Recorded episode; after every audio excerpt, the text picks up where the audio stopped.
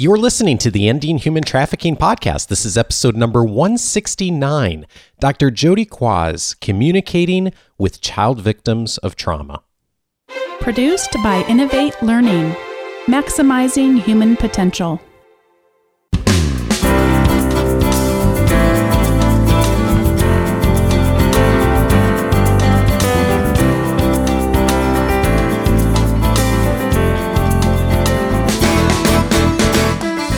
Welcome to the Ending Human Trafficking podcast. My name is Dave Stachowiak.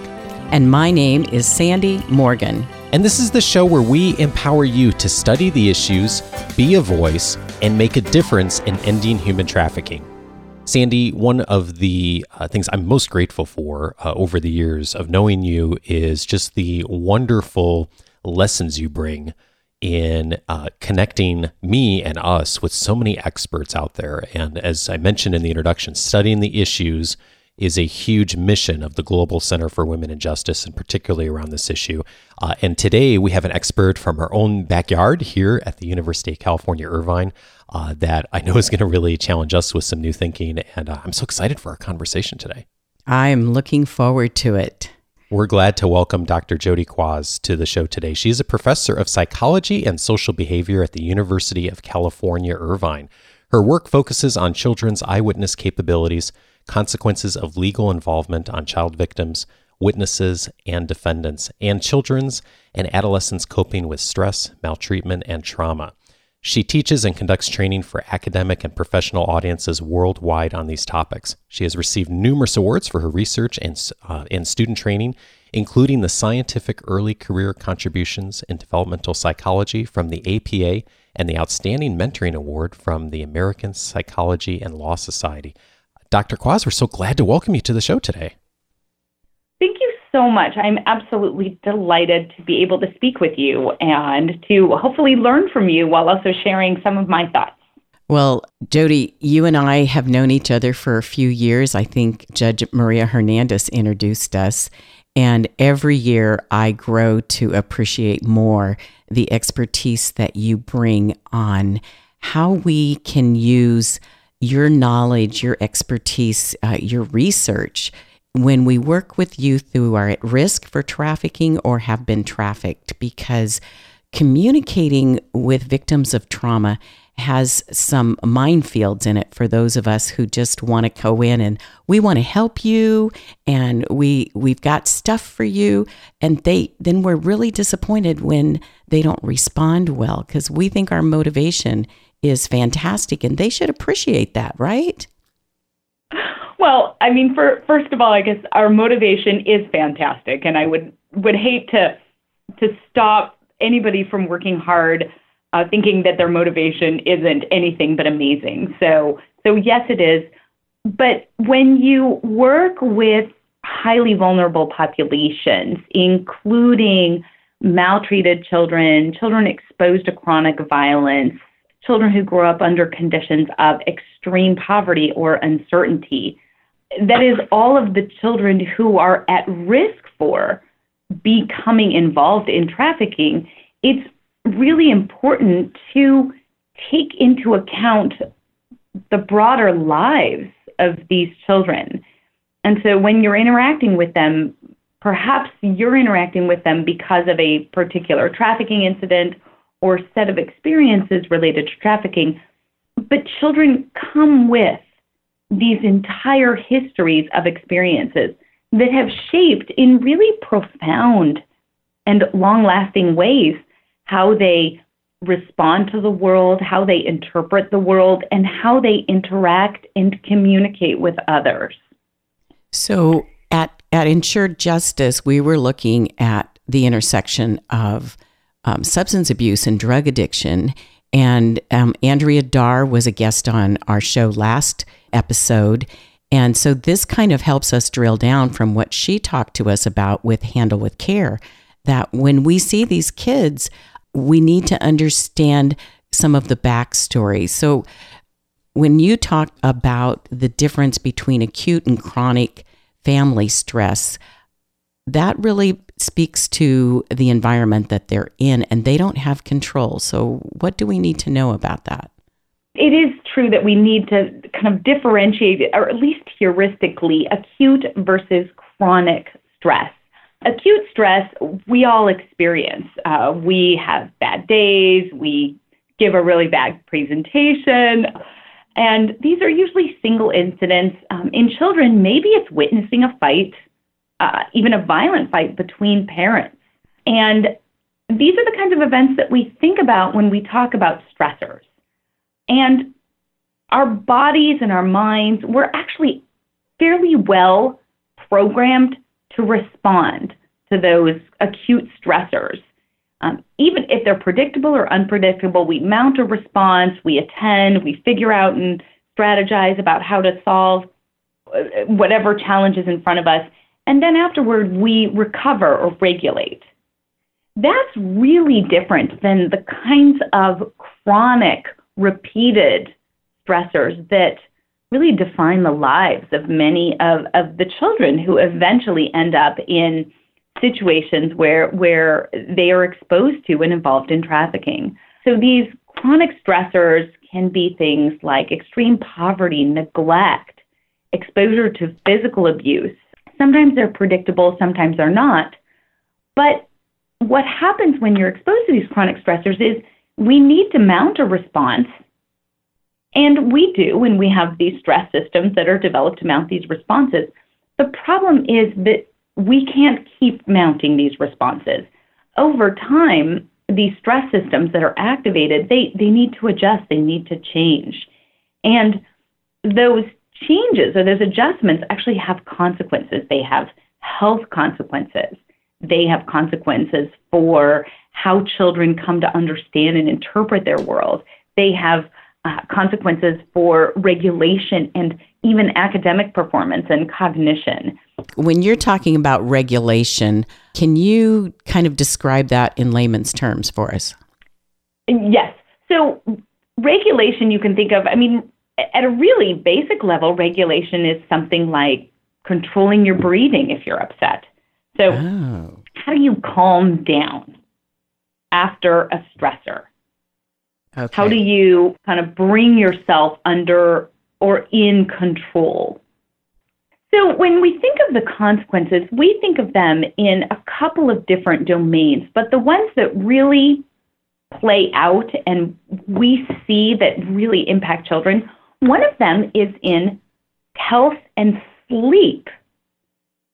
There's a lot of scientific evidence to suggest that exposure to kind of chronic stress, so when children are exposed to chronic stress like poverty or neglect, that it actually alters their sleep patterns, leading to poorer sleep night after night. Now, as adults, I hate when I get a bad night's sleep. Oh my goodness! But imagine, and imagine that feeling every single day as a child. Hmm. Wow. That that becomes the norm.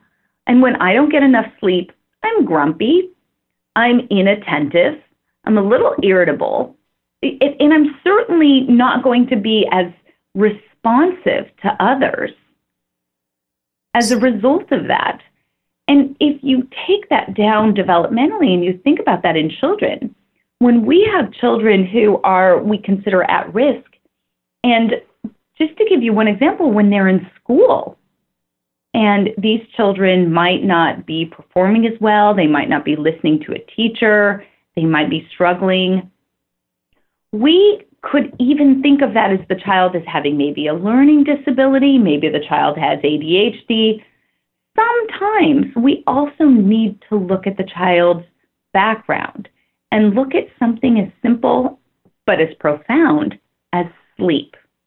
So I, I have to tell you, I had a student a few years ago who told me that her this was her experience. The the stress at home was so intense that when she got to school, she felt safe and she relaxed and she was constantly getting in trouble for falling asleep in class. Mhm. Absolutely. And it's it's it, whether they feel safe or not, their their bodies weren't designed to maintain that high level of arousal. And so anytime they could come down, I, I think children will. But getting in trouble for falling in class, if you think about the consequences, I mean, there are really some some significant consequences. If you have a child who's falling asleep at school and not learning as well, that child may fall behind. Mm. And that child may also begin to think she's not smart. Mm. And when we start to think about the risk factors for trafficking, it's you know dropping out of school, it's exposure to violence, it's a lot of these other characteristics that may be interrelated at some basic level. Okay, so this stress brain loop that you talked about at Ensure Justice, that was really fascinating to actually see in a graphic what's happening. Do you think we can do that without a picture? Um, you know, let me, I, I can talk you through it. Okay. And why don't you ask me questions and we can hopefully kind of explain it.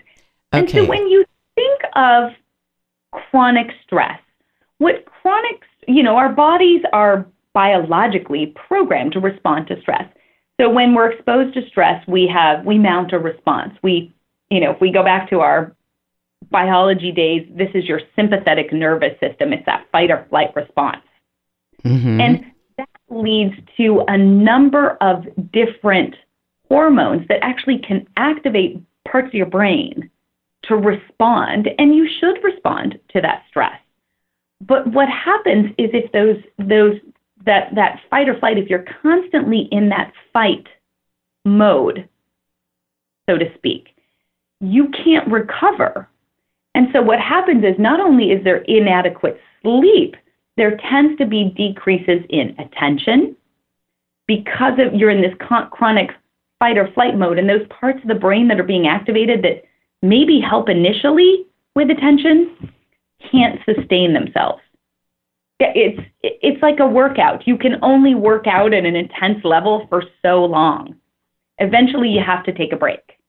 When the kids are inattentive, and you know, I've heard parents say discipline their kids because they think that it's a behavior issue, or or youth workers or even teachers might try to respond thinking they're doing the right thing, but the child actually doesn't internalize what they're saying. Is that right?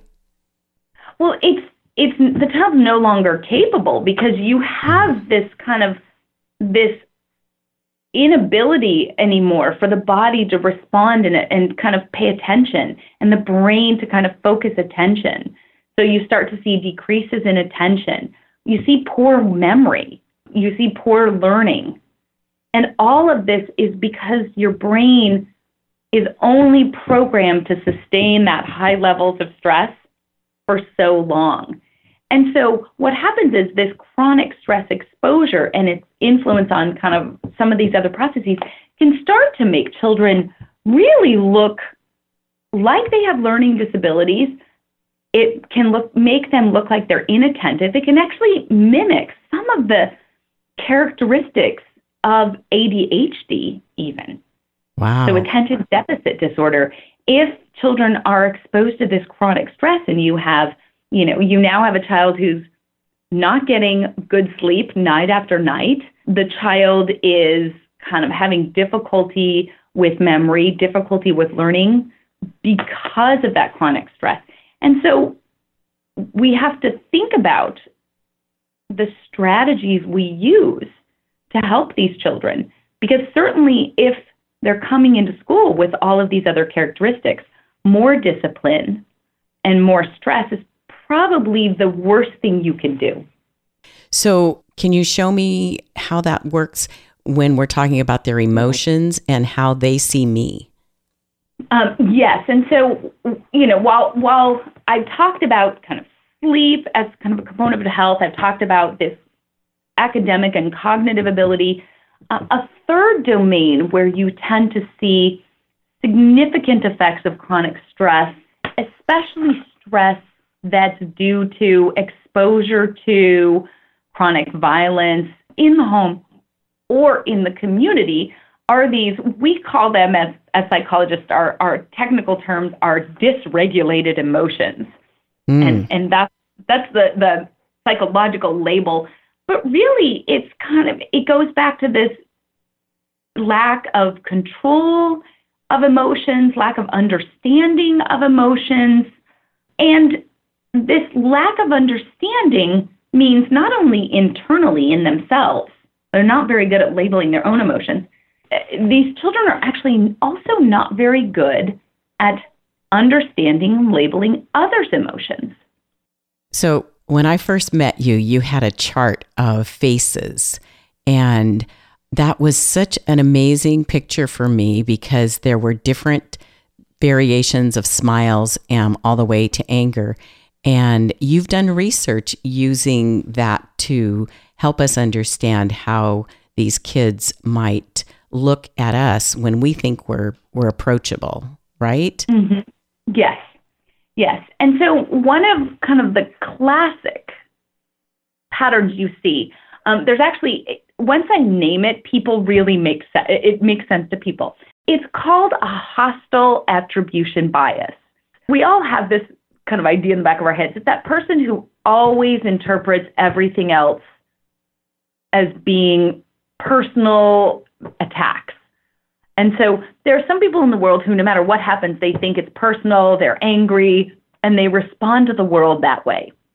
Well, in maltreated children and children exposed to kind of chronic violence, they have this type of bias. And so when when we're in a situation that someone's smiling, we we all know, we see a smile, we all know it's a smile. Me, you, children, we all recognize a clear smile. We also all recognize an angry face a very clearly, overtly angry face where your eyebrows are down, you know, you're scowling. If it's a very clear anger expression, everybody recognizes it. Maltreated children and children exposed to chronic violence actually are better at recognizing that angry face. And by better, I mean they're faster and they can identify it more accurately with less information so, so they don't need to scan the environment. They don't need to look around and see what's going on. Boy, they can pick out that anger face fast. Now, if you're growing up in a chronically stressful, maltreating home or a violent neighborhood or home, being very good at recognizing anger is actually adaptive.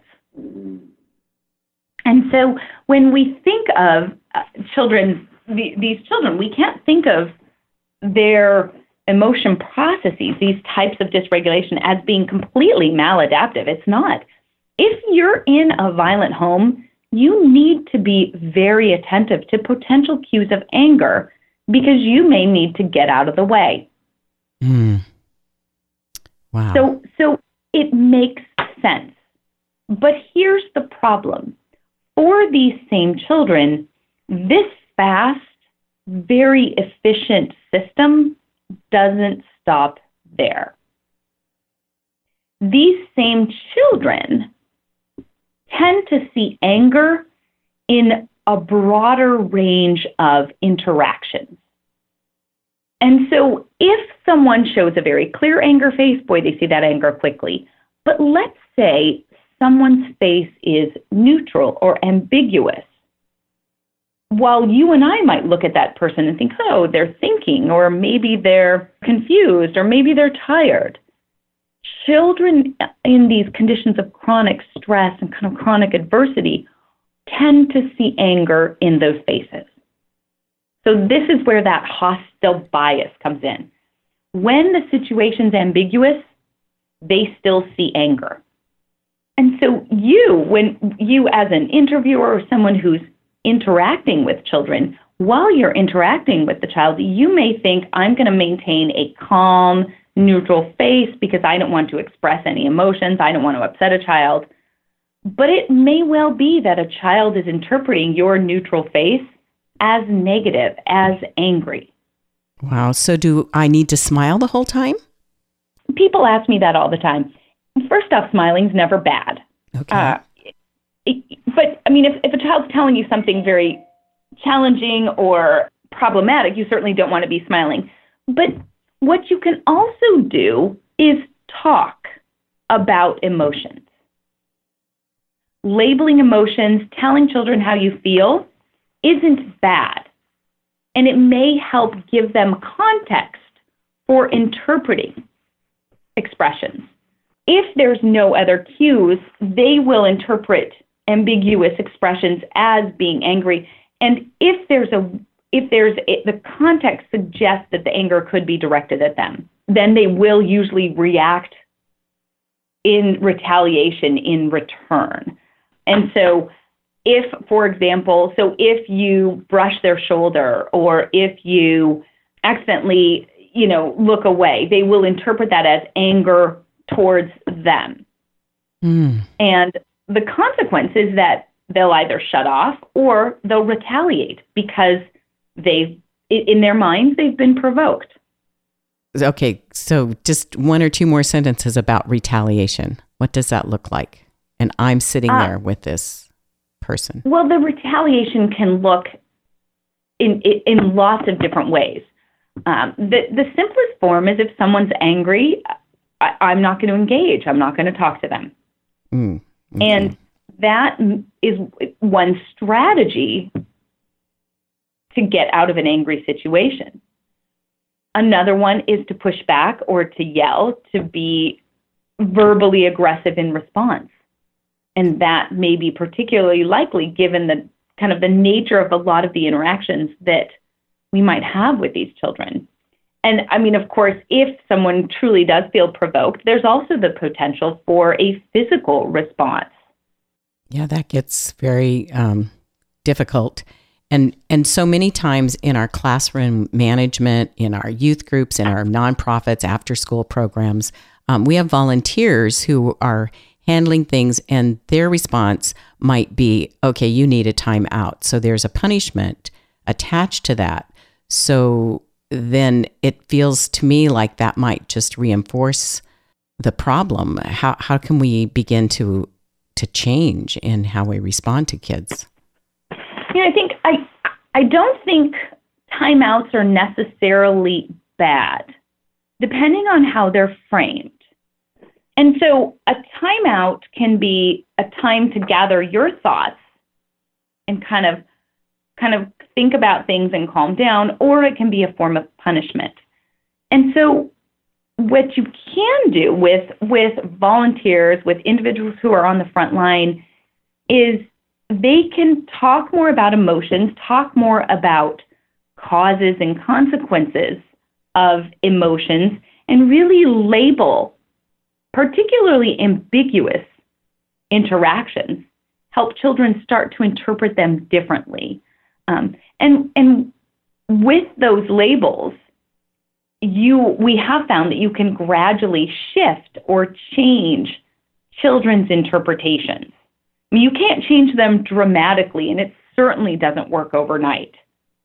But by really labeling, explaining, and talking more about emotions and emotion regulation and strategies, that is one way that we can start to make some inroads. So we actually start becoming their guide to reading the social cues around them. Uh, we can, yes, absolutely. For kids that are are in an academic setting, it feels to me like until they can they can learn those kind of coping skills, that it it's going to be a, an uphill battle, literally a battle for them in surviving in our schools and programs like that? I, I think it, it two things. Yes, it is a battle, but also what that suggests is that for a lot of children, we can't separate this kind of emotion domain from the cognitive or the academic domain. They really are integrated and they can work together. Um, and so to come at an approach of I'm just going to work on the academic side, we really do need to take into account the other characteristics and the, the baggage and the experiences, so to speak, that children are bringing to that academic environment because all of those things affect the learning. Wow, there is so much to learn, Jodi. I'm your big fan. I Google you. I on your CV you have so many academic journal articles, and I've downloaded a few of them. And I challenge our listeners to do that as well. How can people learn more about your amazing work? Oh well, thank you. Um, you know, it's it's been such a pleasure becoming uh, a, a, bigger part of uh, Ensure Justice, uh, the conference, and then your center. So so let me first say thank you for that. In terms of contacting me, the best way is via email or the web. So if you just want to learn about me or some of the work that my colleagues and I are doing at UC Irvine, I have a website uh, at the University of California, Irvine, and you can Google my name, Jodi, J O D I. Last name is Quas, Q U A S. And I have a faculty website at the University of California, Irvine that will come up. I'm also affiliated with the Center for Psychology and Law at the University of California, Irvine. And there are lots of psychologists and legal scholars and social scientists who are doing really valuable work that touches on some of the issues that we, we've uh, mentioned today. So I would encourage your listeners to look at the, the center website um, as well. And then they people are also welcome to email me. And my email is J as in Jodi, J Q U A S at uci.edu. That is very generous of you to make yourself so available. I appreciate that. I also will make sure we put the links to those websites in our show notes so that people can find that. And as we as we wrap this episode up and and I want to talk to you for two more hours, it's so hard to close and stay in our 30 minute timeline. We will invite you back to talk about some of these issues in in more depth on the show. And then I also wanted to kind of help uh, listeners who missed last episode go back to Handle with Care because there is a lot of intersection with what Handle with Care is doing and with the research that Dr. Quas has been doing and the teaching. And she's she teaches law enforcement and educators and community leaders literally across our nation and globally. So, Jodi, thank you so much for being part of our show today. Oh, it is absolutely my pleasure, and um, I'm honored to be on it and to be able to be connecting with you and all of your listeners. So, thank you. Sandy, it's always such a pleasure to hear about so many of the experts you've brought together um, to help us study the issues. And I challenge our audience uh, to take something you've heard out of today's conversation. Go take a look at Jodi's website and her work uh, and uh, take that next step in studying the issues so you can be a voice and make a difference as well. And we hope you'll also utilize our website as a resource for all of the past episodes at endinghumantrafficking.com org. If you go there, you'll be able to not only track down every past episode, but also uh, you'll be able to uh, stay connected with us through email. And uh, Sandy, as always, we'll uh, see you in uh, two weeks for our next episode. Thanks, Dave. Thanks, everybody. See you in two weeks. Take care.